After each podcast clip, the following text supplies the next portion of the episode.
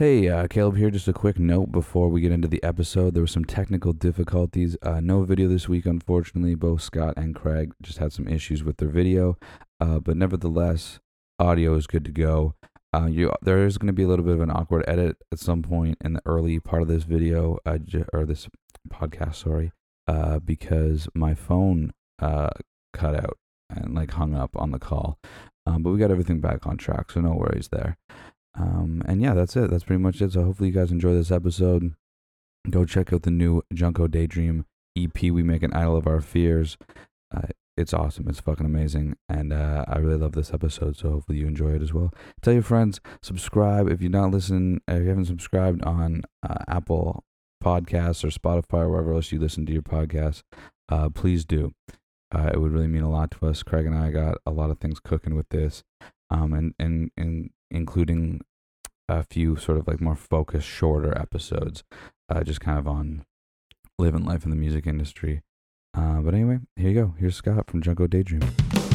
Don't worry about stealing gas because we'll just siphon it again and then put it in someone else's car. I got a shirt from the band. The days off the shirt, you got a boot print on it. It won't come off. Mike, Cool. We should jam sometime. We're here with Scott from Junko Daydream. What's up, buddy? How you holding up with this whole thing? I mean, about as well as I can. I've learned a lot of theory, not being able to play any shows, and you know. Yeah, you guys do are supposed to like be like just off tour, right? Like you're supposed to be finishing up a tour like last week or something. Yeah, we're we're supposed to be playing with Girth from Toronto for like most of the month of March and April. Right. And, yeah, uh, it's like pretty much this whole like when this got really bad, it was like that was when your tour was. yeah, exactly. and like we ha- like we hadn't even played this year yet at all. I think our last show was with Single Mothers in Windsor in December. right. Right. Right. So we were really itching to get back at it, but I mean, you got to do what you got to Yeah. do, right? Yeah. Yeah, for sure. Yeah. That London show was supposed to be here at my place at the Dome. Yeah, yeah. And, uh, Yeah. And it sucks because I mean, like, like all house shows. I mean, you know, every all shows are off, right? But it's like we we were considering it. It's just like, well, like I mean, we could have. It's like you can have like. They're saying no gatherings of like what was like fifteen people, and it's like, well, I mean, we can we can get over like. We can get like thirty people in here, and it won't be a big deal or whatever. Like we can get some some healthy people in here. And then it, it got to the point where it's like, yeah, no gatherings of, of five or less. And we're like, okay, we can't really keep having house shows at this point. Yeah. Yeah. Like, even if it was just house shows, you know? But Yeah. yeah, it's it's pretty it's not a great situation, but I think it's good that everyone's sort of doing their part and respecting what's going on. yeah. You know, like one of the shows we mm-hmm. were supposed to play was at Piranha Bar in Montreal. And I was talking with the promoter about that. Like as soon as stuff started to surface, before they even closed down anything, and I'm like, "Are you? Do you still want to do this?" And he's like, "Oh yeah, yeah, it's great, man. People want shows." And then you know, people started getting cases, and they put started putting restrictions on things. And I'm like, "Are are you sure?" And he's like, "Oh yeah, like still gonna do it. The numbers are good. Like all the bands want to play it." And then Right. um, and then they actually banned like bars and venues from being opened. And I said, okay, Right. so like, do you want me to change the event page or are you going to handle that? And he's like, well, you know, technically Piranha Bar doesn't classify as either of those things and they still want to do it. I'm like, no, th- th- that would No. look terrible. Dude. The optics on that would be bad. And like, Yeah. no one wants to be that band that tried to sneak around the rules and play a show during a pandemic. Right. Yeah. no kidding. Well, in Lost Arts, you Yeah. guys you guys played a show like the day the just the day before or something like that, right? Before the the stay at home order. Yeah, it out. was it was pretty much like that that was like the last Friday before it was kind of like is this serious? Like some people were still freaking out, but then it like wasn't like the magnitude hadn't quite hit like Canada yet. right. And then like that Monday it was like no, this is real and everybody should stay the fuck home. Yeah. it's like okay, true. Yeah.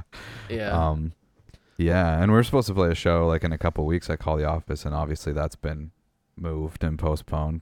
Yeah. But uh, yeah, it's a really strange time it's for sure. the landscape's going to be totally different when this is all over. And I mean, like Craig, you and I were talking yesterday. You lost out on more shows than either of us. You know? Well, yeah, Heart Attack Kids Yeah. were supposed to do uh it was like 20 something dates, but I know it was it was Ontario, Quebec, and then we were supposed to stop into the states for the first time. Like that was going to be the first time I'd ever been to the states anyway. And um and we were really excited about it. We had our visas all in place and everything.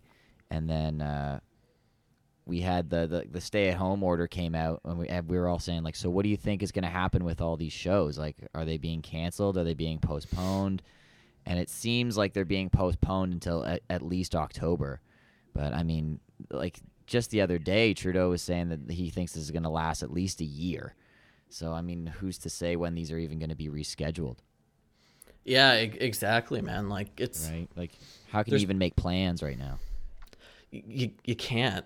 And I, I mean, it's gonna. And I think there's gonna be a big bottleneck of shows once everything does open back up because of everyone trying to get all of their shows that were spread out over the entirety of the time that this pandemic's happening.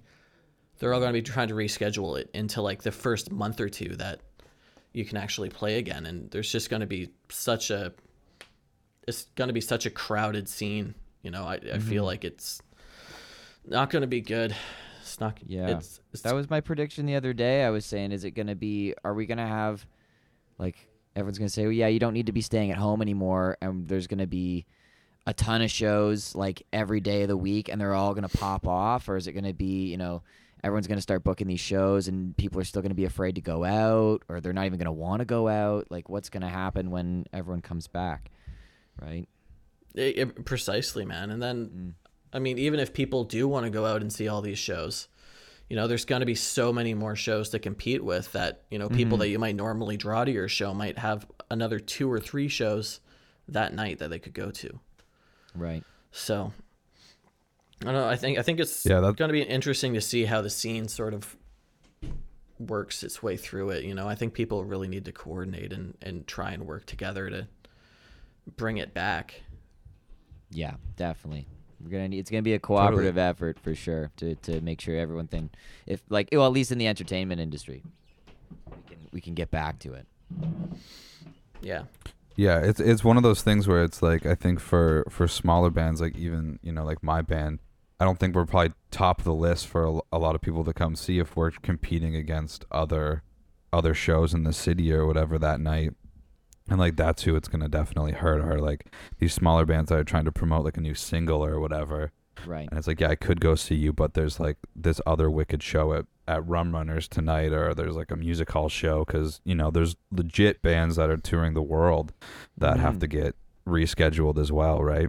Right. So that's that's what's going to be interesting. I had a I got a message the other day. Someone was saying, um, like, what's gonna happen with the My Chemical Romance show? and like that's a good question. You know, like these these big show, like these huge shows where like millions of dollars of tickets. You know, like huge budgets for these massive arenas. Like what happens? Like that's got to be a meltdown for some some management lady, right? Trying to like refund or like console like ten thousand people that are like, what about my hundred and fifty dollar ticket? You know, Yeah. I can only imagine. Yeah, man. I was reading an article the other day about how, you know, Ticketmaster and Live Nation, they're instituting a pretty airtight policy where unless it's actually canceled and not rescheduled, they're not going to do refunds. Right. Yeah, and, and everyone's Right. getting you know everyone's getting government money at this point. It's like yeah, that two hundred dollars could really come in handy right now. Oh, Yeah. 100%. And that's like everything that up in the air. So it's like, well, yeah, it's likely postponed. And it's like, okay, well, till when? Like, we don't know. Like, Right. okay. so you like really have to, I think, just be responsible for yourself and, and like just keep track of like, hey, I paid this like $200 for this ticket and like the show has never been rescheduled or anything. Like, it's going to just kind of be upon the person that bought the ticket, I think. Yeah. That's It- I- crazy. Uh, the main thing I'm concerned about is just like, what's the landscape of venues going to be when we get out of this? Yeah, for Yeah. real. Like who's who's gonna stand the test of time and be able to pay the rent? You know, like is Call the Office gonna be cool? Is you know, I mean, like all the small hole in the wall venues. I know there's there's lots like way if like further north, and like Toronto's got a million small venues that like are they gonna be able to keep up? It, I don't Yeah. know. There's so many of them that were barely making ends meet to begin with. Right. and then you know this comes in and i mean it's tough for bars to get the loans that the governments are, are giving Mm-hmm. and even then they might not even be able to pay those when they can actually open back up and do shows again. So Right. I yeah, mean- for sure. We were talking to uh like call the office when we were doing that show just before this all really popped off, and I think they said something like every time somebody cancels a show, it's like a thousand dollars or something for the bar really, that they lose. Yeah, something like that's what Nick was telling me, and I was like, "That's fucking crazy." Yeah, it's and harsh. you know, they, and Call the Office was doing a lot. Like we were, we did our music video there, and we were talking to Vanessa, and like they're really putting like a lot of work into that place and trying to like revive it Yeah, Call the and Office this has is been really great. like worst case scenario. yeah, and yeah, they've been like really working hard on trying to like renovate it and make it like an actual building again. Right. and then and this is really shitty timing for this to happen because Yeah, you know they were looking for into it. loans and stuff, and yeah, and now they can't do anything. They can't use it. yeah, it's. I, I hope they make it through it because I mean, just from back when we were playing, you know, around in high school, you know, we've Mm. lost like six or eight different venues Oh, over the sure. years. And I mean, For call the office, APK, the both APKs. Norma Jeans. Uh, what are some other ones? The Shire. The Shire got bulldozed for Christ's sake. Yeah, uh, evac as well. Evac. yeah, Oh my god. What a throwback. That place went through hell Yeah, like several times. yeah, yeah, man. And so now it's it's just call the office and Rum Runners in the music hall, and that's that's it. I mean, like, there's no Yeah. one else really. Yeah. Yeah, and I wonder. I mean, like as far as we're like, I mean, I I live at a house venue, right? So I mean, for us, like um, in my standpoint is like when everyone's allowed to come back, and everyone's like, oh yeah, like you can, you don't have to stay at home.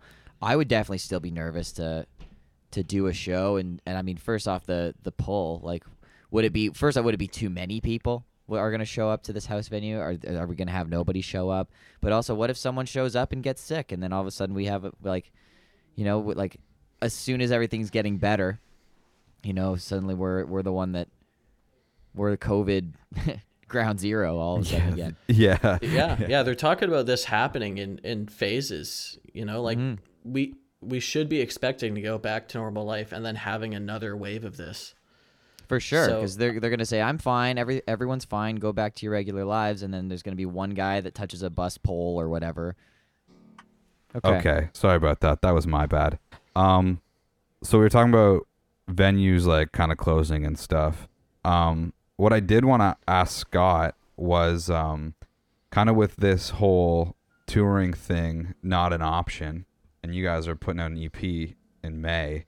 What's kind of the promo plan cuz you guys tour a lot. And with that kind of off the table, I was wondering how that changed your your your planning a little bit in terms of promoting this thing. Uh, it's a good question, man. Like it, we're sort of playing it by ear because playing live shows are a huge part of what we do. So, um, you know, in terms of how we plan to support it, we're really trying to increase our social media presence and get it out Right. to as many online publications as we could. Right. Um, and you know, just sort of do more writing and have more material ready to go so we can support it right. um, you know, in the way that we usually do. Once we're able to play shows again, we can hit the road as hard as we can. Mm-hmm. But Yeah, supporting it with the shows is going to be pretty crucial for I mean selling it. But I mean, I think I was saying on a previous podcast, I think a lot of people are going to be more inclined to be buying music online like during this time. I think I think people kind of get it, especially with uh with musicians. I mean, like I I feel like um like visual artists are going to kind of take a hit. You know, that's going to be kind of difficult. I mean, but I mean, I really do hope that people keep putting out music and i think like i just wanted to basically say like bravo for putting out some tunes in this time so i think it's really important that people continue to put out music while this is happening. Like people want some fresh stuff to to listen to and to and to do. I like i mean even with just this podcast people are saying like hey it's it's great that you guys are doing this as uh as some sort of fresh thing i can check out every day. Oh, So, 100%, think- dude. i think it's great that you guys are putting it out. Like like uh and it's may, may 1st is when it's coming out. Yeah, yeah, May 1st. It, it, it was a tough decision because, uh, you know, when this really hit, we had to sit down and say, well, do we still want to release this? You know, we're not going to be able to support it at all. Um, but at, at the end of the day, we sort of decided like it's been a good year and a half at least since we released our first EP. Yeah. And, uh, you know, we figured we just needed something new and we do it the best we can. And there are, like you said, advantages to releasing things during this time. People are probably a bit more receptive to receiving new material. They might take time that they might not necessarily have otherwise um, if things Right. were normal. And, you know, maybe check out a band that they didn't know of before. So, I mean, we're doing what we can to support it. And I feel like we're, we did a pretty decent job of that. And, uh, hopefully, hopefully people like it because it is quite a bit different than our first EP. Right. I Yeah, saw the and it- clip that you guys put out today, and it, Yeah, it sounds that wicked. fantastic. I'll, uh, I'll send it your way. I'll send it both your Yeah, ways, actually. I, I would love. I would love to hear it. We're getting the we're getting the exclusive, guys. Yeah. yeah, this uh like preview clip you put out today for the single is is awesome. Who put that together? Did you guys just do that or did you hire somebody?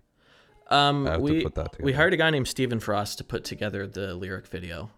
Um, Nice. that Okay. that's from, and then we got Alex to use his uh, MIA education to, you know, hack together a, a couple teaser clips for it. Excellent. Yeah, Excellent. that's awesome. But And uh, a quick shout to Kyle Ashbourne, who who recorded you, correct? correct, yeah. Kyle recorded us. We got it mastered by uh, Dan Brodbeck. Uh, both of them did a phenomenal job. It it packs a lot of punch. You know, it, it's got a nice sort of energy to it that we're really really excited about. Sweet. Yeah. Kyle's Kyle's awesome, especially with like uh, I I revisited the last podcast we uh, we did together, and uh, we were talking about how like this is perfect for Kyle to work on. I think uh, this is like really kind of the kind of music that he shines in.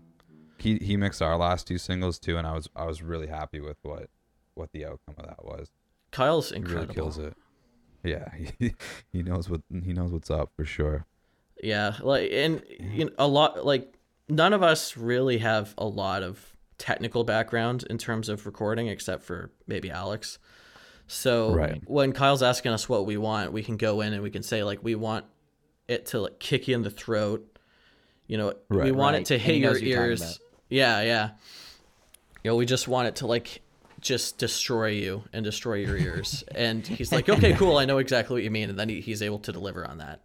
Right. Yeah, So, no, it's it's Yeah. great. He's great to work with too, and he and uh, I mean, you combine his person personal skills with you know the talent he has for recording and engineering, and it's just a really good, re- really good experience. Yeah, for sure. definitely. He did a fantastic job on the Mesa EP. I love that album. That album Um, sounds huge. Oh my god, it sounds Yeah. massive, dude. Uh, yeah, I wanted to ask. Uh, I wanted to ask you, Scott. So with um, because I know you guys play Junko Daydream plays outside of London, way more than in London. You Yeah. guys are usually on the road. Um, and I mean, with this whole quarantine thing, who knows when we're all going to be back out playing shows? But I'm curious. Um, granted that we're all going out and touring again and and and playing shows in general, are you going to be uh, trying to play some more stuff here in London, or are you going to still be uh, try, like on your world conquest, trying to go around and play uh, outside wherever you can? Um, sorry, c- conquest is a great, great word for it. I Right. like that. Um, I, I think we're we're gonna try and pl- play here a bit more frequently, but it's not like we don't play London because we don't want to play London. We just don't want to tire people out in our hometown. Right. Right. I think that's super important. Like every time we play London, we get a, a really strong reception and a really good turnout, and we don't want to oversaturate. Like Yeah. we don't want to oversaturate our shows in the city.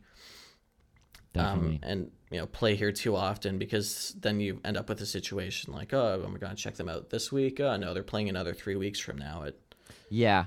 seven six five Yeah. So- I've preached that like all the time and it's it's a very fine line with certain artists too, right? Like like I know Heart Attack Kids are the same way. Like we'll like but before I joined they would play they'd usually play Call the Office and it'd be like once a year. Right? Yeah. And I Yeah. mean that's that's kind of our plan still is we're like you play one or two huge hometown shows or whatever. But I mean there's there's some artists that, you know, like you can play like a different a different cafe every day of the week, you know, and you can and you can get away with it, and people are still going to come out every time. But it's it's such a strange uh, like I don't know what the determining factor is for whether you can play once a month in London or once a year, and uh, and it won't hurt your draw. I- guess it's just all about finding that balance, you know. And I feel like the heavier heavier your music is, or the more niche it is, the less frequently you can really play Right. in your city, you know. And it's also like what's predominant in your scene. You know, back when we were doing Radio Caroline, it was all hardcore music that was going on in London. Like every Yeah, show was a played- We hardcore played show. with exclusively hardcore bands. And now that I'm playing in a hardcore band, it's not. I mean, there's still a lot of great hardcore bands in London, but I mean, it's the the hardcore scene in London isn't as as prominent as it used to be. Right. So, you know, when when you do toss a hardcore show, we just want to make it count, which is why we only do London, you know, once or twice or three times a year. Right. Why Radio Caroline only plays London once every two years. Yeah, exactly. exactly. Look out for us November of 2022. I had to think about it for a second there. That was a great show by the way. I have to I have to toot our own horns. That was a fantastic time. I don't think it could have gone any better than it did. I was Yeah. really, really happy with that. Tons of fun. Tons of fun. Really good time. Yeah. It was and, awesome. uh, and I know we're all itching to do it again sometime, but I mean Liam is off in fucking New Zealand and he's there for the lockdown. Is is, is he actually? I thought he came He's back. there, yeah. It was it's crazy. So Liam, uh, the drummer for Radio Caroline, drummer for uh, DIY Orchestra as well, uh, fantastic musician, uh, and like one of my best friends. He uh, he flew off to New Zealand for like it's almost like like mission work, like missionary work, but not religious. He's just there working farms. He's just working farms for for meals and, and a place to stay or whatever. Uh, and he'd been there for like two months, and then this all happened, and uh, and I mess I finally thought to message him because I was like, of course he's gonna come home, but then I didn't hear anything about it, and then I was just like, are you coming back to Canada for the quarantine, or are you staying in New Zealand? He said, no, I'm gonna rough it out here, and I'm like, oh yeah, rough, rough it out. It's like summertime there. It's like paradise, right? And I'm like, rough Yeah. it out. And so he's he's just living it up in a hostel right now, and I think they've got like like two cases or something. I'm probably drastically underwhelmed, like uh, underestimating that, but but New Zealand, it seems like it's not as huge of a of a spread. Like there's not as many cases and stuff, so it's like as long as they all stay put, they're fine. So it's like, oh yeah, why don't you just go hang out with some fucking koalas or whatever? I don't know. I don't know. What, I don't know what wildlife's in New Zealand, but it seems like he's having a good time still. Sort of jealous. oh my god. Yeah. Wouldn't mind roughing Yeah, this out in New good. Zealand. Yeah. Yeah, for real. Let's let's fly down there and well, I guess we can't fly anywhere. No. it was like I had I had stars in my eyes for a second there. It's like, oh yeah, wait, no, no shows. Oh my god. But uh, I mean, what are you Um, guys doing to keep busy in the lockdown? You know, like what's Lost Arts and what's uh, Heart Attack Kids doing to keep busy? Oh man, we're not doing much. We can't really like obviously we can't really jam. Um we like finally got a music video that we put together in March. We finally got a draft back for that. So now it's like just working on promo for that for whenever that's going to come out. But Right. it's been such a bummer not being able to play together or anything cuz like we were really starting to like we had our eyes set on the studio Yeah. and we were putting demos together and then this happened and we're like oh what now and like nick's about to move back home so we like don't really have a plan for you know when this is all over like where are we going to be practicing and like what's the plan after this so Right. it's really going to be like a regroup and we finally felt like we were like on we finally found the path like we finally found our lane Mhm. and now we have to like totally regroup whenever we're allowed to you know see our friends again Yeah. Yeah, man, it's I get kind of a bummer we uh, we put together like a whole twelve month plan. We had everything in place, like uh, where we were going to do shows, where we were going to tour, what we were going to record this year. It's just all out the window. Yeah. Yeah, yeah, Yeah. We like for the first time in January we got together and I was like, all right, guys, like last year was okay, but we were kind of flying by the seat of our pants. Like, let's like set some goals. And we like everybody was like, it was so good. I felt it was the best I've ever felt about the band. And I was like, this is gonna be good. This is gonna be a good year, I think. Yeah. and then some dude ate a bat and was like, fuck you and any plans you've made for this yeah, year. exactly. Yeah, I mean, Heart Attack Kids are the same way. Everything's basically. ev- It seems like every band. It's just everything's kind of come to a screeching halt, right? But Yeah. uh, Mhm. I mean, thankfully, uh, it seems like a lot of uh, the musicians we've been talking to on this podcast, and any anybody that I've been talking to, seems to kind of have some content in the bank, which is great. And like I said, I really hope that people are still putting out stuff while this is going on because I think it's really important. Like, and it, and it'll get some good reach. Like, what what other excuse do people have to not listen to your music, right? If they're all just sitting at home. Hundred Um, percent, man. But but like we've been we we've been working away at we've got two singles in the bank and we've uh we've got a video that we're working on uh, with no we don't have any release dates for anything because I mean we're we're all staying at home. Jared and I still live in London together. Laura's in Nova Scotia. So I mean our jam dynamic has stayed the same aside from Jared and I not getting together, but you know, we still keep sending each other demos and and like we we're we're writing a little bit, but I mean we're all kind of doing our respective thing because um, you know there's you know unemployment's going on and and everyone's stuck at home. No one's feeling very fuck yeah, let's write a rock and roll song all the time. Right? so, so everyone's kind of hanging out and we're we're stay we're picking away at things, but we still got content going. So it's it's it, I'm really glad to hear that a lot of people still have content in the bank they're still working on. Yeah, yeah, me me too. It- I mean, it always keeps keeps things fresh. You know, if there's nothing new going on in a life that's already stagnant because of what because of this lockdown, Right. you know, Yeah. it, it serves a huge purpose for just you know keeping people engaged and realizing that there's life outside of this. Mm-hmm. And Cam made a good point on a previous podcast of he thinks uh, uh like it kind of tied into something that I said too, where uh, with everyone staying inside, there's going to be like this new era of renaissance where there's going to be all this new material that people put out either after the quarantine or like while they're in quarantine, they'll be creating all this art. Um, but I'm curious as to how how people's sounds are going to change while they're all stuck up in here. I mean, like I know for sure, like I've been doing these live streams, and I've definitely rediscovered my love for acoustic music and like blues stuff, right? So it's gonna be it's gonna be interesting to see, you know, say six months down the road when Junko Daydream gets together for a jam. Are you guys gonna be a country band or something like that? You think? I'd love to see an emo revival, the late 2020 I would love that revival. too. Yeah, hundred percent. I ship that. I mean, it's the perfect conditions for it.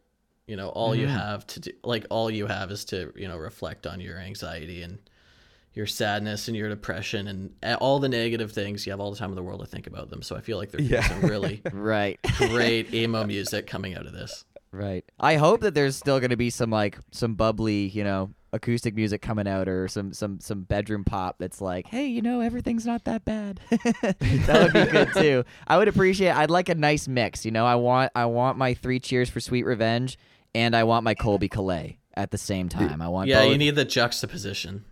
Yeah, exactly. You need some some bubblegum pop to balance out the crippling sadness from uh, the, the the upcoming Junko Daydream album. That's just like punching walls music, you know. That's the soundtrack to a fight club. So Right. like Yeah. we're on the extreme end of the angry spectrum on that one. It's it's pretty hard the entire way through. nice. I'm So very that's excited to hear it. But I mean, like you were talking about the juxtaposition there, though. Our our next release that we had planned is much lighter, more dynamic material. So I mean, our next release will be drastically different than than this, but um, yeah, it'll be interesting to see how that plays out across the industry. Just seeing how, if any bands have a complete sort of sonic shift Yeah. entirely different genre. I'm predicting it. I think it's going to happen because I mean it's it's happening with me for sure as far as what I'm playing for most of the day or or mo- like most days I'll be picking up my acoustic guitar before I pick up my bass. You know what I mean? Um, and I mean I've I've seen a lot of people are still producing tons of stuff and I wonder if there's going to be, you know, more of a shift to like electronic stuff for a lot of musicians because it's just they have their laptop, they can't really plug in a stack in their bedroom kind of thing. Um, but I know like Mark Swan, we had him on on the on a previous episode, and uh, I mean he put out an entire EP. Like in in the time that he was in quarantine, he he wrote, produced, and released an EP, and it's uh I mean I, that's that's a bit of a mixed bag EP too, but uh, I mean, you know, people are going to be stuck up with nothing better to do. They're going to have time to reflect on their sound and and put it out. Yeah, I, I, I feel like there's a lot of good that can come out of come out of it musically. Mm-hmm. It's just uh, the market to which you can then release and support the music that that's going to be changing, right? Right. Right. Yeah. Absolutely. So Um, buy Scott, music, gotta, people. Buy it all. I- Buy, all the, buy all the albums. Uh, I gotta ask you, Scott. Um, I know it's not an option right now, but did you guys make any more moves on doing that Denny's tour at all? Oh, we've talked about it like extensively, just about actually like renting out space at Denny's because it's it's right along the 401 the entire way, so it'd be the easiest tour ever. Yeah. Like, Right. s- sleep in the parking lot, shower in the trucker showers. Like it would be so streamlined, and I feel like people would actually go. Like, would you guys go to 100%. a For Denny's a Denny's hardcore show? Oh, dude, Yeah. I I would sell merch for you. Hundred Yeah. percent. I would I would do that. I would do that just for eating Denny's every day. yeah. And you bring like a documentary crew with you, and like so then you got footage. For Oh, dude, we'll we'll do it. We'll we'll be a, Yeah. mo- a mobile podcast podcast the whole time. Make a whole mini doc? Yeah, yeah. that- I mean, we we've talked about it. We haven't actually made any calls to Denny's to see if Yeah. we could even remotely organize it, but. Um, you know, once this clears up, that might be a good thing for us to look into doing because I, I feel like people would really enjoy that sort of stuff. Yeah. Well, Oh, thank for God sure. it wasn't in plans because I mean, first off, tours are are next, but I mean, restaurants, no go. yeah. Big no go. Like that Yeah. would be devastating to have a full like if you actually had booked the entire tour of Denny's. And then it's like, hey, all restaurants are closed down. It's like, ah, shit. Well, at least we can reschedule the tour. Hey, all tours are closed down. Ah, shit. Yeah. you know? Just kicking you while you're already down. Yeah. But you know, once this all clears up, I'm sure they're going to really need to increase their overhead pretty quick. So they might be more lenient on what sort of bookings they take. So Oh, true. You heard it first, guys. Right There here. you go. Denny's tour, Yeah. Junko Daydream 2023. if any if anyone else steals this idea, I'm going to be pissed. Yeah. Well, we got two podcasts now where we've talked about it, so like, I think it's pretty clear that it was it was a Junko idea. yeah. We're speaking it into Yeah. the universe. One Yeah, podcast so- at a time. Yeah. Yeah, we'll Oh uh, we'll bring you guys along as well. Lost Arts, Oh, Junko sure. Daydream, Heart Attack Kids. If you guys wanted to play Denny's, Dude. yeah. Yeah. yeah. for real. This is going to be the ultimate that's the- tour package. that's the- this is going to be the that- Grand Slam. the, grand, the Grand Slam tour package. Yeah. It's the tour to end all tours for sure. I could I could Oh totally God. see the tour poster too being laid up like the Denny's menu with the Grand Slam. Mhm. And, Oh. uh, there's just so much you can do with it. Yeah, it's so marketable. Oh yeah, and you know as well, if Denny's didn't want to do it, I'm sure we could book the Huskies that are all down the 401 and the 400. Oh, yeah, or like we could probably get some IHOPs, or like we go to you go down to the states, hit every Waffle House on the East Coast. Oh, dude. I mean, Fuck you, yeah. you'd be Just stopping every 10 minutes though, if we Yeah. were Yeah. going all the way down. We'd be doing a lot of matinees, guys. Yeah, you got th- yeah three dates in one in one city. Just. oh man. Um. Yeah. What more- else? What else you guys want to talk about? Um, I Uh, thought it was. Uh, we played with your buddies in Big Vein last summer uh, when we played a show in Montreal. Oh yeah. Like the first thing they, yeah, the first thing they asked us, they were like, "Oh, you guys are from London? You guys know Junko Daydream?" I was like, "Yeah, we do actually." like those guys are sick. yeah, I mean they're- they're they're all pretty good dudes. I I really like those guys. We played with them twice, and uh, I can't say that I've I've talked to them recently, but it, it's just like they've been doing a lot of. Like they do a lot of shows in Montreal, so every time that we come back, it's like, all right, when was the last time these guys played? Two days ago, and yeah, they're playing again tomorrow. yeah, same venue. yeah. But they're Um, all really was, good uh, guys, and they have a lot of really, really uh, cool energy. For sure. I uh it was great they were playing and uh they're just like this, you know, straight up like punk rock band for anybody that doesn't know. And uh, we're like, are they doing like a punk rock cover of the Macarena? And and they were. and It was awesome. Oh my God, dude, that's so sick. What the hell? It was yeah, awesome. dude, it's like a staple of their shows. yeah, it was Holy amazing. shit. I couldn't believe it. But uh, yeah, that was quite the venue. We played at the Barfly, and uh, we're like, oh, there's like no stage here really. But it was definitely like one of the most punk rock things I've ever been involved in, just being in that venue. Right. Level playing field. What do you guys? How do you feel about no stage in a venue? Oh, it's weird. It is. I don't. think I mean, like too. It is there, weird. there's technically a stage at that place, but there's like once you get a drum kit set up, it's pretty much you're out of real estate. Yeah. So, Yeah. uh, but like w- we played at the Harmony Lunch a few times, and that's just on the floor, or like the doors, obviously. Yeah. No stage there. It's It- weird. I don't know how I really feel about it. It definitely took longer than usual, at least for me, to feel comfortable playing at Harmony because there was no stage. or like n- no illusion of a stage you know like yeah, Yeah. most of the places that that we play it's there's technically a stage but at the end of the day only you know one or two members is on it because everyone else has to be on the floor because the stage is so small but like Right. Right. not even having that sort of thing it it's it, it does feel weird but it's not necessarily a bad thing like if the energy of the show's good it Right. yeah. but Yeah, I will sure, say like- that I've like damaged more gear at shows without any sort of a stage than the other shows Hundred percent. Yeah, because you're you're so interactive with the audience, right? I mean, Yeah. generally, Junko Daydream is so interactive with the audience too. But I mean, when you're when you have no stage, like even when we were playing at Radio Caroline, right? Like you'd wind up, you're bumping elbows with people in the pit, basically. yeah Yeah. Yeah, it's it is one of those uh I find like playing shows like that and then it's almost a very similar thing if then you play, you know, something like legit like Rum Runners where both of those things both feel like very real. Where you know if you're playing like a decent doors show and there's no stage and you're like this still feels cool and like it feels like you know it's like very punk rock but it feels like you're cutting your teeth where you know when you're on Rum Runners it's like this is an actual venue and I'm on a real stage and Right. there's like a, a sound guy. I can You move know, around kind of like without having to ends of the worry about falling off the stage. Yeah, Yeah. exactly. for sure. Exactly. It's cool. It's I think it's the variety that makes gigging so addictive though. Is like when you walk in, it's never the same thing twice. Right. I mean, No. even if you're revisiting a venue that you played six months earlier, you know, most of the time they've either changed the stage, removed the stage, changed their setup completely. You know, the the varieties I think what keeps it interesting. unless you're playing at Lee's Palace, then it's the same every time. Jesus. Oh man. Dude, that place was looking rough when we played there. It looking is pretty rough.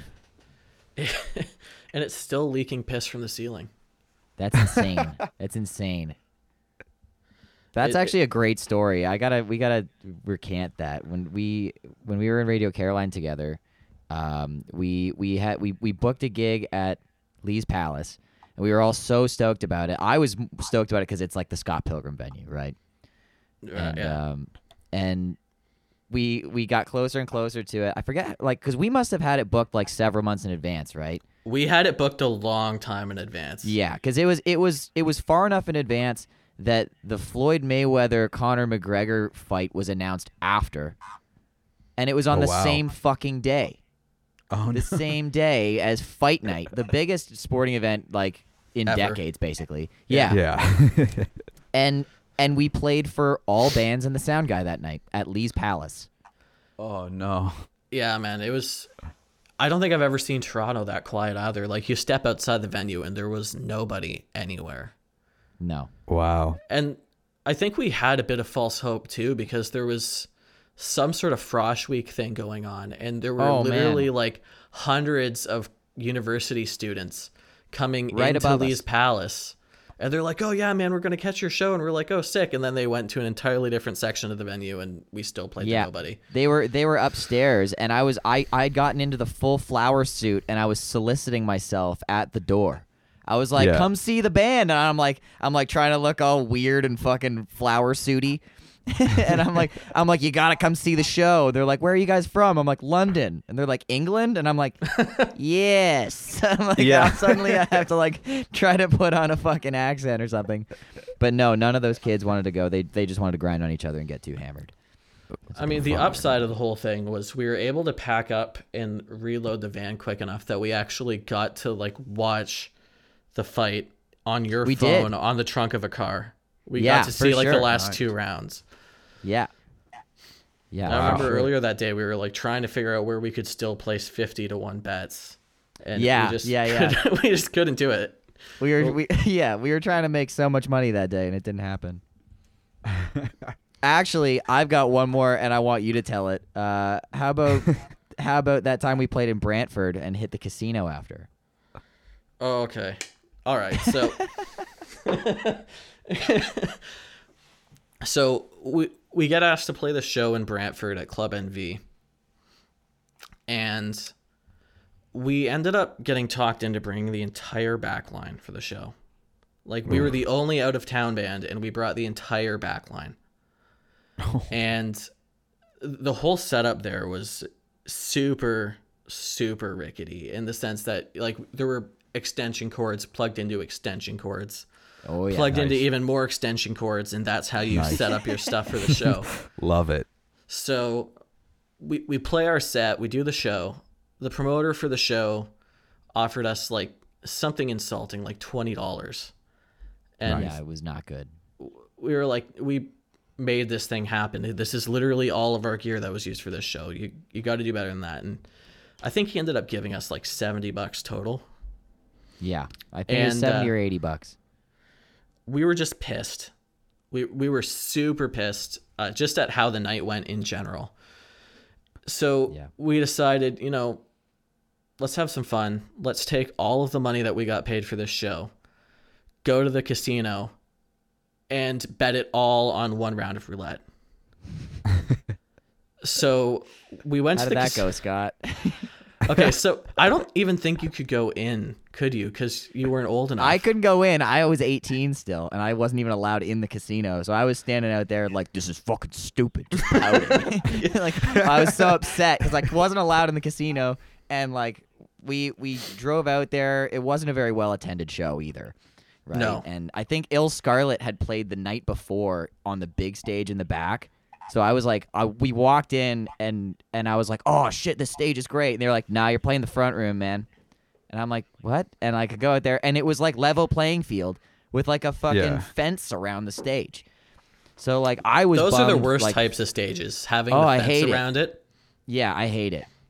Like Star Billiards had one of those, and like I didn't mind it when I was doing the acoustic things, but anytime we had a band, they would always insist on playing on the floor instead because the the cage is just such a such a uh, an energy killer. It is. So Uh, yeah, I was I was pouting already, and then we got to the casino, and I wasn't even allowed in. so um, Jack, uh, Jeff and I go into the casino. We get all of our money changed to chips. Go to the roulette table, and I guess uh, sorry. Before we went in, we flipped a coin. You know, heads it was going to be red, tails it was going to be black. So we flipped a coin. It was tails. We had already decided before we even went in, our money was going to go on black. So we get to the table. We have our chips. We put it all on black, and the guy spins the wheel, and it ends up on double zero, which is green.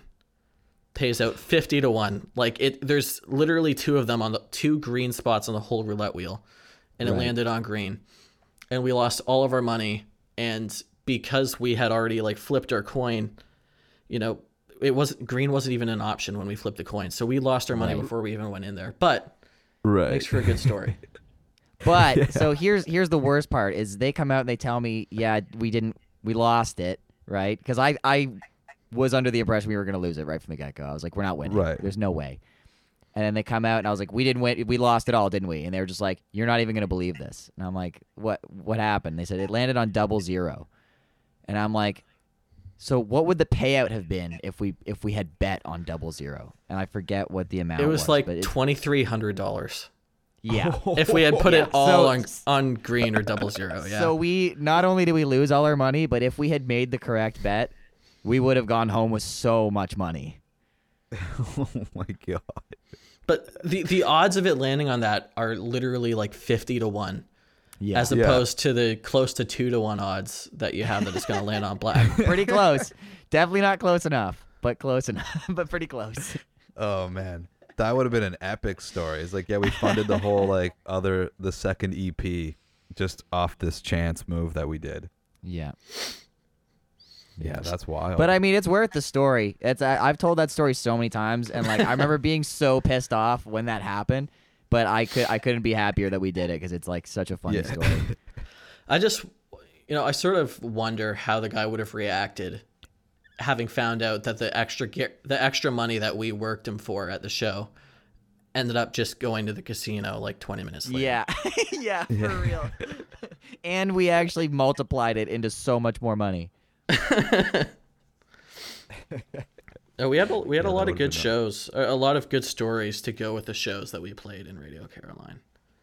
For sure, for sure. There was some good ones. What was what was your favorite show with Radio Caroline? My favorite show that we played, Mm. I would have to say Canadian Music Week. Oh when we yeah, when we played at the Horseshoe after Julian Taylor. yeah. That was a lot of fun was- because we set up so quickly just to make sure that you know we, That we got some of the people. But we were the last act of the whole thing, and we played at like 3 a.m. Yeah, we were the last the last performance of all of Canadian Music Week because Horseshoe Tavern was open later than I think they were open later than than all the other bars, pretty much, or that they they had the last scheduled performance and it was us. Yeah, maybe it was 4 a.m. It, it was It was 4 a.m. last call, I think. yeah, yeah. We were the last band at the last show of Canadian Music Week, and it it ended up going well. And it, was that the one we Oh, got the we tattoos that show. after? Uh, no, we got it uh, the next time we had gone through the Horseshoe because we played uh, we played with that dummy band that uh, they they brought drum shells with with like 50 year old drum skins on them. Oh Remember yeah, that? and we almost got into a fight after the show. Yeah, it was unbelievable. Like I wish I wish Liam were here to tell that story because he was the one that like had the ultimate hero moment. But there was this band that rolled up, and we're gonna keep them nameless. I don't even, I, I don't think they're even a band anymore, but we'll keep them nameless. But they they were the ones that were supposed to bring the drum shell. Um, and I think we were gonna lend out cabs, and it was a whole gear share. And they were late to the to the load in by like an hour, so no one was able to, to check because it was drums that we were waiting on and uh, they roll up with like a Walmart kit with the stock skins on it, just like dimpled to shit. And like Liam starts like hitting these drums for sound check, and he goes, "I'm gonna pop right through all of these drum skins, man. There's no way that I'm gonna be able to make it through an entire set with these. Nor nor will any other band." So so the, one of the other bands had to drive to their jam. This is in Toronto, by the way. Had to drive to their jam space, which could have been like ages away. I, I remember It was in they- the middle of it- rush hour too. yeah, they made it in good time still, somehow. But they come back with new skins. We reskin the entire drum set, and uh, and we play the show. And and you know, all the sets went really well. And we all got our first tattoos. Well, our, our matching tattoos anyway. Liam had a bunch, and Jeff uh, Jeff had one I think before that. Yeah, it is a little Jesus Um, fish. Yeah, it's Jesus Fish, which is hilarious. Um, but so we played the show, and we're all loading off or whatever, and the guy starts putting the drums in his fucking car. But we're like, hey man, those aren't your skins. You know, like this guy drove across town in rush hour to get those sh- those skins for you, and he was just like, well then take them off. And it's like we reskinned your entire kit for the sake of the show. Are you kidding me right now? right? And then so we're in the back of the venue, like like behind the venue, and this band starts like name calling us, like for trying to get these shell like these skins back to one of the other bands who realistically saved the entire night. They right, they really then- did. Yeah, Oh, 100%. Uh like, I really I wish I remembered who they were, the, the name of the band. that was Eclecticus that lent the skins. Yes. Okay. Well, shout out to them because they saved that whole night, and that was that was a great show. I had a great time that night. But uh, so that happens. Liam has to strip all the skins off of this kit, and I remember him throwing the drum across the stage and being like, "Take here's your drums back." Right, I've and, never the- seen and the him guy, that angry. Yeah, the guy, oh man, me, same with Jeff. I remember Jeff literally looking me right in the eyes with like, I could see like the cartoon bulls in his eyes, he like Looney Tune style. And he just and he just goes like, "Are we seriously gonna have to fight these motherfuckers?" And I'm like, "Whoa, whoa, whoa, whoa, whoa, whoa, relax, relax. We're gonna get thrown out of this place." And uh, and the dude picks up the drums, and I remember like I'm there with Liam trying to make sure he doesn't get too out of control. And the guy picks up the drums and goes, thanks, man. Hopefully we could play again sometime. And I just remember Liam saying, yeah, fucking you wish, man. Like, incredible. Because like I could like couldn't believe it. And I I haven't seen someone load up a car faster in my life. Those guys tossed those drums in that car and were gone within like two minutes. Oh my Yeah. god. was- Unbelievable. The worst display of of uh, unprofessionalism I've ever seen. Yeah. Don't be that guy in a gear share, everyone. oh my god. But I mean, there was also the one show we did without you that we did with Evelyn in Montreal. Yeah. And that was that- funny for me too, because you guys were doing this whole joke the whole time where you you had like an old debit card of mine because I lent you the van, right? Yeah. And I think it's still up on the Radio Caroline page if you guys want to take a look at it. It's pretty funny. I I had like an old debit card, I lost it, got a new one, and it was sitting in my van somewhere the whole time. And you guys had the van all weekend. Yeah. And uh, so they kept posting up these photos with like my debit card, like they're whole, they're covering the numbers on it. They're just like dinner's on Craig tonight, and they they're stopping by like a like a liquor store, and they're just like, oh, we're getting we're getting all the fanciest brews thanks to Craig, right? So stop. so all these jokes are coming out, right? And then the next day, like I think it was the day after the show, it was like Craig's car got impounded, right? And I'm, Yeah. and I and I'm like, ha ha ha, really funny guys. But they actually got my fucking van impounded. Dude, that was it was the worst because we ended up yeah, crashing at sure one of we ended up crashing at uh, one of Liam's friends' places. And Right. we, we kept saying we, we parked in a parking spot, backed it right up to the wall, and we said, Hey man, are we good to park here? And he's like, Oh yeah, it's totally cool. I told my landlord that you guys were gonna be here, so he knows that you're parking in the parking lot. You guys are all good. So I mean, we brought in some of our stuff. Like we brought in the guitars and some of our heads, but all of our pedals and our cabs and the shells were still in the in the van. And then the next morning we wake up and Jeff goes out for a smoke. And then he comes back in and I said, "So, you know, how's it going?" He says, "The van's gone."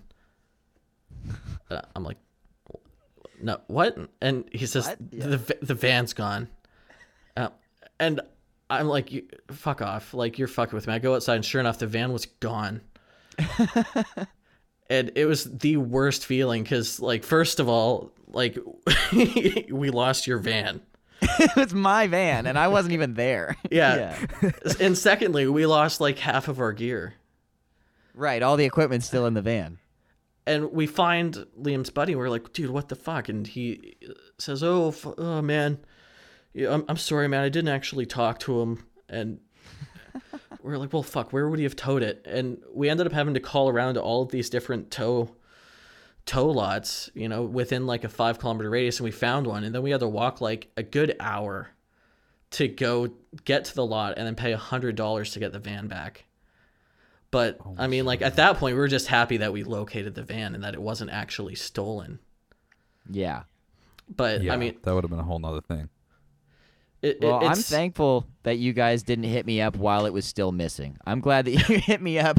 Like I discovered that this whole thing had happened on the Radio Caroline page when you guys were picking up the van. Like you had located it and everything. But I, I can't imagine because I was still working. I was still where I was at Honda when I when I saw the post and I'm like, this is a joke, right? And then I messaged them. I'm just like, ha ha ha, really funny fuckers. And they were just like, no, seriously, we're picking up your van right now. And I'm like, what? And then I heard the whole story.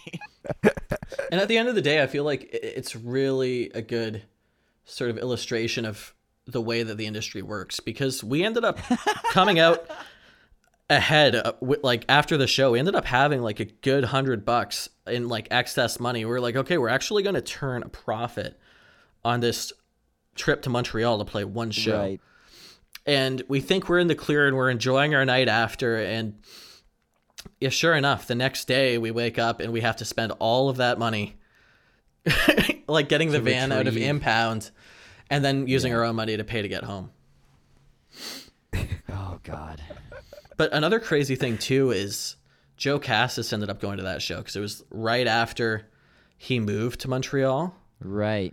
And after we took Liam back to his buddy's place, we drove Joe home to the other end of Montreal.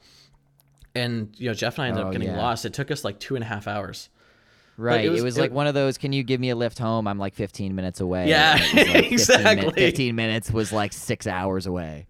Yeah, yeah. It was it was just a crazy weekend. It it, it with that with Radio Caroline, man. It it it was very rare that we had a show go off without a hitch.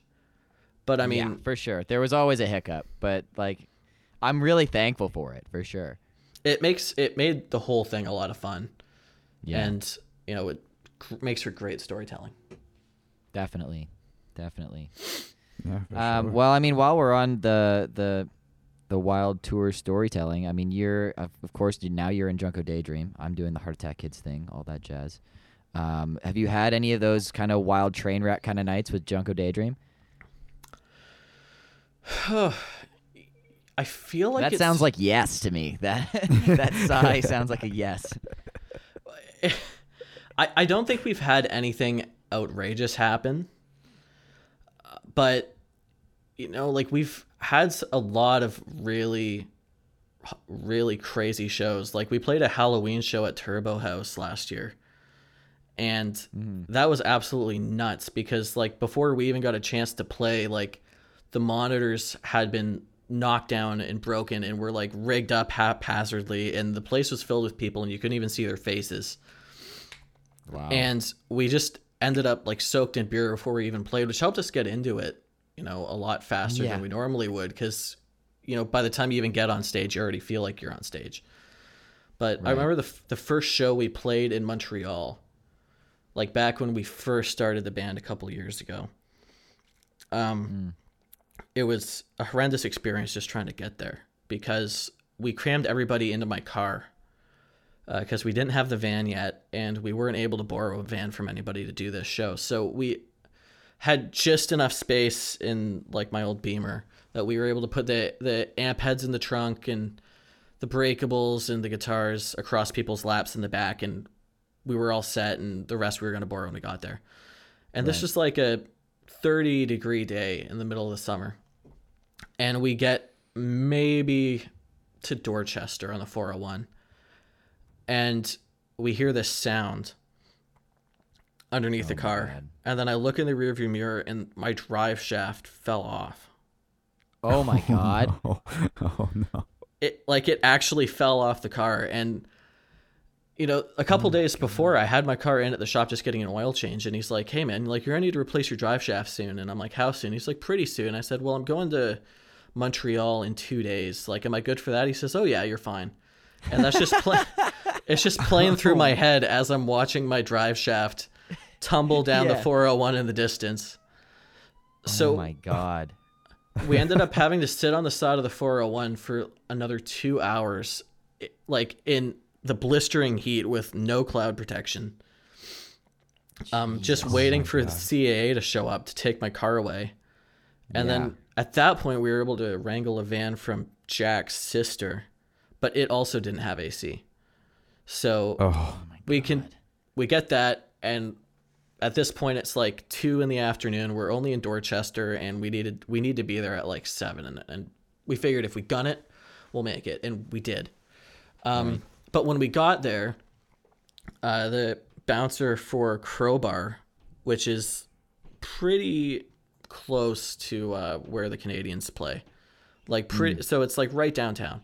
He meets us outside and he's like oh guys you're gonna have fun tonight. The ac unit just broke. It's like 50 degrees up there. So no break. Oh my yeah no breaks. And it's set up sort of like the doors. Like you have to take all of your gear up two flights of stairs Nice. so holy shit.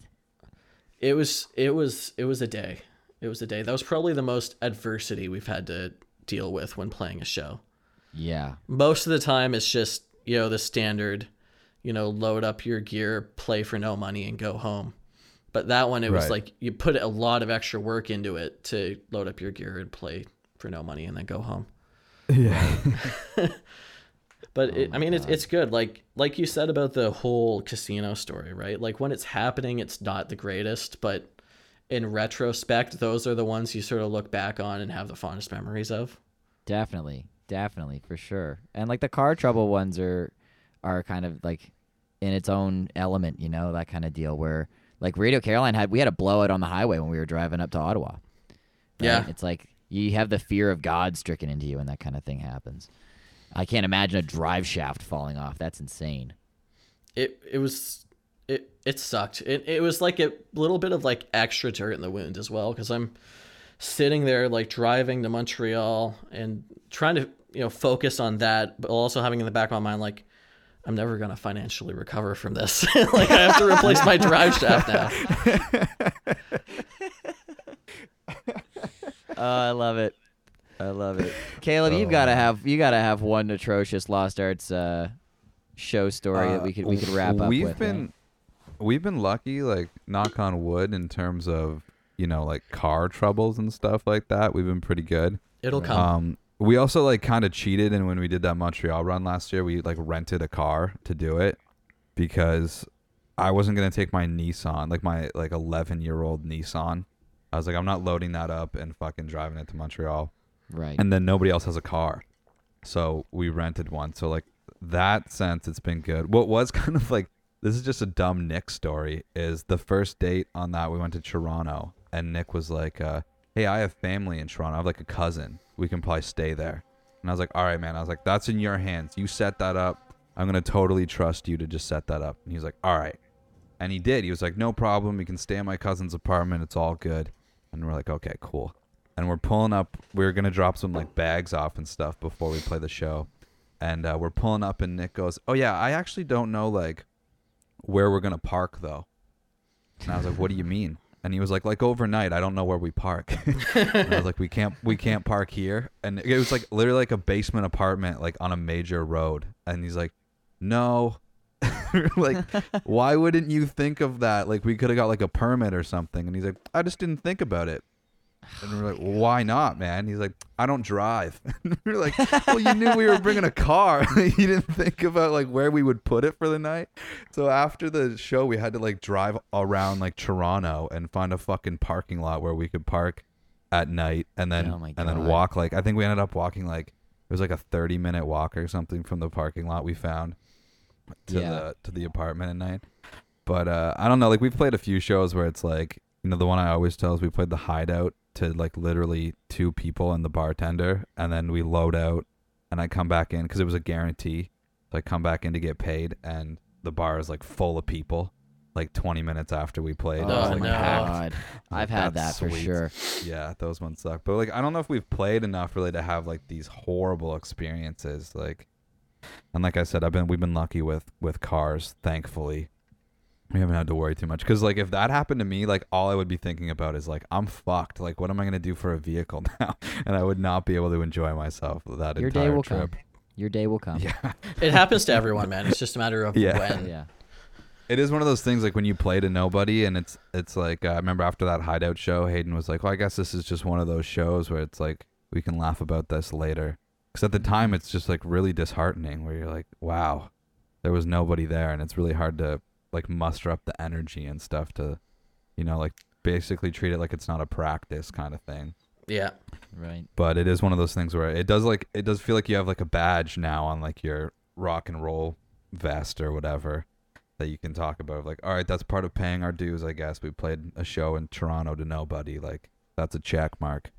Right. No, absolutely, man. And it, it always Yeah. seems to be the shows that you have to travel the furthest for that are the most inconvenient to to arrange and to get to that end up being those type of no shows. For sure. Yeah. Actually, I guess like though we played our, the first show we tried to book in Oshawa was like a total clusterfuck. I I don't even know if I've ever told this on the podcast, but basically I set it up and then some some band got added to the bill and uh who like they were signed and like the shit. And uh, even though at, at the time we had like the same amount of monthly listeners and shit as they did, Right. and uh, so I remember being like, uh, I asked them if we we asked like way in advance if if they would backline because they were like on a tour or whatever, and they're like, "Yep, for sure." And then we were getting ready to leave, and uh, I think I double checked that we were still good, like use their bass cab or whatever, and they were like, "Yep." And then all of a sudden they had like an issue with like what the door cost was and like all this shit, which wasn't like that was what the venue told me it was, right? Mhm. and they were like, I think it was like five bucks at the door kind of thing. and they're like, it should have been at least 15 and like all this shit. And then he was oh like, God. he was like, you have to guarantee us 250 bucks or like we're not doing the show. And I was like, I'm not even like, I don't even, I'm not even the booker, dude. Like, I Yeah, fucking, I'm just what do you want another band on the, on the show. And he was just like, this is totally unprofessional. We're signed, blah blah blah. And I was just like, all right, but. And then we ended up just like not doing that show because then uh, we were playing with another London band, and they're like, we're not gonna go. Like, okay, cool. I guess we're just like not doing the fucking. like some office then. space shit. Like, I, Yeah. where you just are dropping out of the build? No, we're just not gonna go. yeah yeah It's just like that one was very stressful because i was like what the and it was like some of the first shows we had played out of town and so i was just and i was on this whole thing where i was like well great now we're fucked like now nobody's ever going to want to play with us again which it's ultimately not that big of a deal but Right. i always think about that band and i check up on them sometimes just to see how they're doing and they, it still doesn't matter that they're signed so Yeah. fuck those i won't say their name but it fuck those guys That I mean, the- the whole- i thought it was the- funny the whole idea of being signed it you know it there's not a lot of weight that comes with it anymore i don't No. think i No, mean there's not at so many independent labels you know like i mean we know that with radio caroline you know like anyone Yeah. can say that they're signed if someone wants to put their name on releasing your record Hundred percent. Yeah. you know i, I feel like 100%. it's it's used a lot out of context in today's like modern sort of scene because so many Yeah. people are signed to you know these diy tape labels Yeah. Yeah. Yeah, for real. It doesn't hold it doesn't hold any weight at all, for sure. And I mean with when being in a band now, you know, or like like having dealt with the the record label kind of thing before, um, like if you can do it yourself, just do it yourself. You know, that's the Yeah. that's the best way to do it. I mean, Wolfpack is the best example for that. Like they they everything's independent for them. You know, and they're flourishing because of it. I just feel like sometimes it would get in the way. Yeah, absolutely. I think if you have the means to, you know, do promotion and stuff, even, you know, you can work with a publisher or whatever. If you have those kind of connects, you don't necessarily need a label behind you. Mm-hmm. And booking managers for sure. I mean, like, Yeah. those, those are things, those are necessary tools. But I mean, the label, a lot of times it's just, it's exactly what it's, what, what you, s- it's a label. You know, it's just one thing that you can kind of say, yeah, this is what we associate with. But I mean, does it always help? Not, not really. It's like when people's, I, I've seen this before with people on Facebook saying, uh, like, hey, my band's looking for a manager. And it's like, why do you need a manager? Like, what is Yeah. it that, what is it that you don't think you're able to accomplish yourself? Exactly. And a lot of times it's just, you know, it's just establishing connections or something like that. But I mean, it's like you don't need some other person to to get in on there um, to get this done. You can do it yourself for sure. Yeah it's just all about how much you want to really grind it out Yeah. Definitely. definitely. I think it's way more rewarding when you do it yourself. It it is because you know at the end of the day you're sending out 100 emails that you only hear back to one or two of them. Feels a lot better when you were the one that put the effort into sending out those emails. Right. Yeah, Right. for sure. Definitely. How do you guys like uh do you guys delegate a lot within the band or did like you and Jack kind of handle a lot of the like emailing out and stuff like that? Like how do you kind of tackle that sort of thing? Um, we've been we do try to delegate a lot of it. Um, I mean, like Jack handles all of our merch. I handle most of the booking. Uh, and then we all sort of share the email workload in terms of you know trying to get the EP out to the right people and Right. and you know following up on shows and organizing gear chats and all that. Um, right. Right. I mean, we've been teaching Alex a lot of like what we do and how we do it and why we do it the way that we do, and he's been helping out with us a lot there. So it's a pretty pretty even workload, um, which is which is nice because it it is a lot. If one person in the band ends up doing everything, Yeah. then you know it's Definitely. gonna gonna create issues. So it, it it's pretty well balanced. And we've you know sort of work to try and make that the case so that everyone's pulling their weight where they can. And Doug handles all of our socials, so Nice. Right. you know if everyone has their job, it makes the whole process a lot less daunting when it comes to like booking shows or booking runs. Definitely. Right. But I mean, what about you Yeah, for guys? Like, how do you guys handle it? I uh that was like a new, when we had that kind of like meeting in January. That was the thing where I was like, we gotta everybody's got to start pulling like their weight more. And like I, the one thing that they said was like, well, you you booked all the time, so like, you know, we don't want to step on toes. Which I definitely, that's definitely a fair point in terms of like, should everybody be handling all the emails? Right. But another thing was like a thing that I always will do with Gear Chat, like I'll maybe add them to a group, but every time I'm like, I just need to bring a microphone and I'm bringing it. So I don't really Mm. care what the gear share is. You Yeah. guys can, you know, you sort that Yeah. out because I'm just another person that has to that has to go through to tell you to bring your head or not bring your head. Like you can sort that out. You know, but we started getting like in terms of promo and like when we we were putting out all those promo videos before uh Weightless, we released Weightless and that was like we got together, you know, at Carrie's and put our heads together and like that sort of stuff like promo work is definitely just us fucking around and then being like Mhm. actually that might be funny we should maybe film that and see if people like it you know but yeah.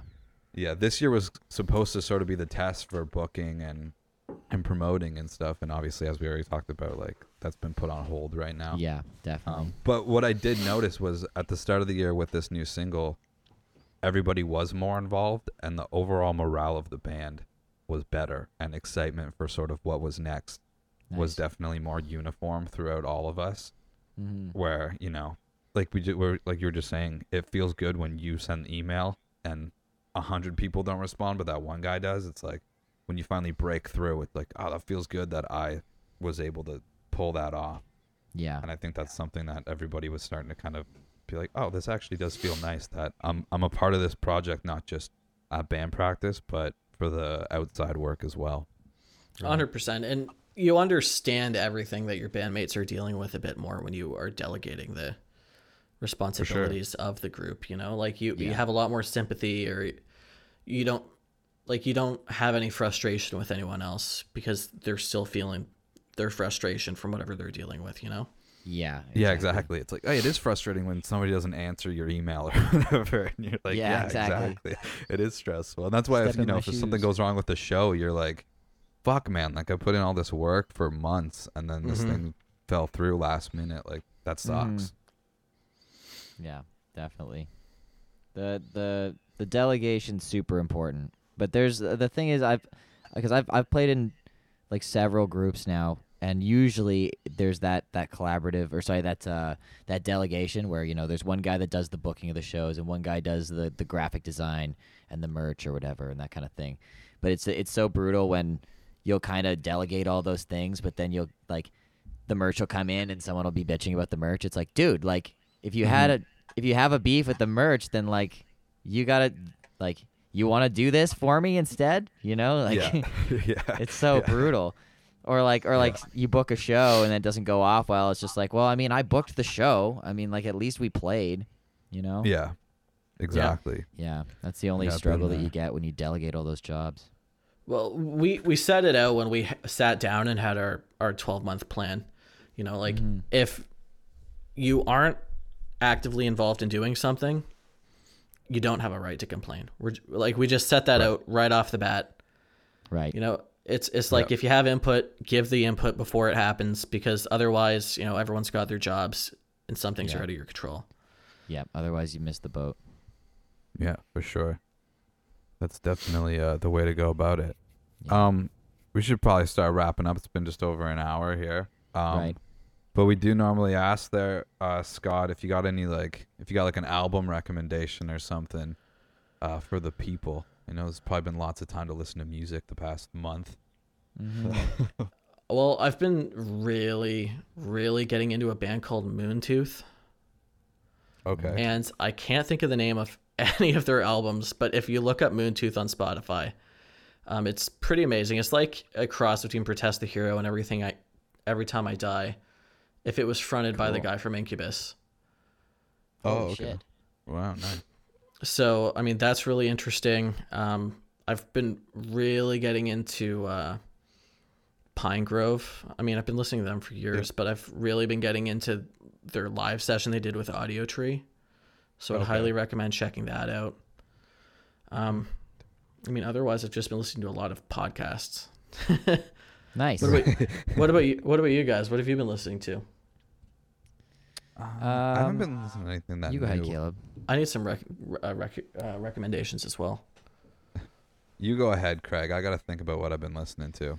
I was gonna say I actually this is gonna sound so douchey, but I actually listened to the Radio Caroline EP again recently because I was I was making a playlist of all London bands uh, for people to check out, and uh, and I was gonna include I wanted to include a Radio Caroline song because I mean we we did that reunion thing a couple uh, a few months back, and I mean we probably will again. We probably will again, likely. If anyone So, watching this uh, is interested, I've got 200 copies of that EP at home. if Yeah, there's actually no one. shortage. I I posted up a photo because I found one in the wrapping, and I was like eight hundred dollars or best offer. but I knew damn well that you have like cases on cases of Yeah. of the album. I definitely, I definitely want one. I don't have a, a hard copy, so I definitely. yeah, they're would like sixty one. dollars a pop, everyone. Yeah. Fuck. But God uh, but I re-listened to that EP because it's it's fantastic. I mean, like your your guitar work, uh, Jeff's bass work, and we actually the, a lot of people don't know this, but Mike McRae is the one that played drums on that album, and uh, and he does a great job too. And Simon did a fantastic job uh, mixing it. So, uh, you know, every time I listen to it, you know, I it's one it's definitely uh, like the creme de la creme of of of uh, of albums that I've made. I'd say. It's great. I, I Fucking love awesome. that EP. You know, like Yeah. when you shared it, you know, back in the fall, I actually listened to it for the first time in a good year or so. And I was Yeah. like, fuck, this this stuff holds up.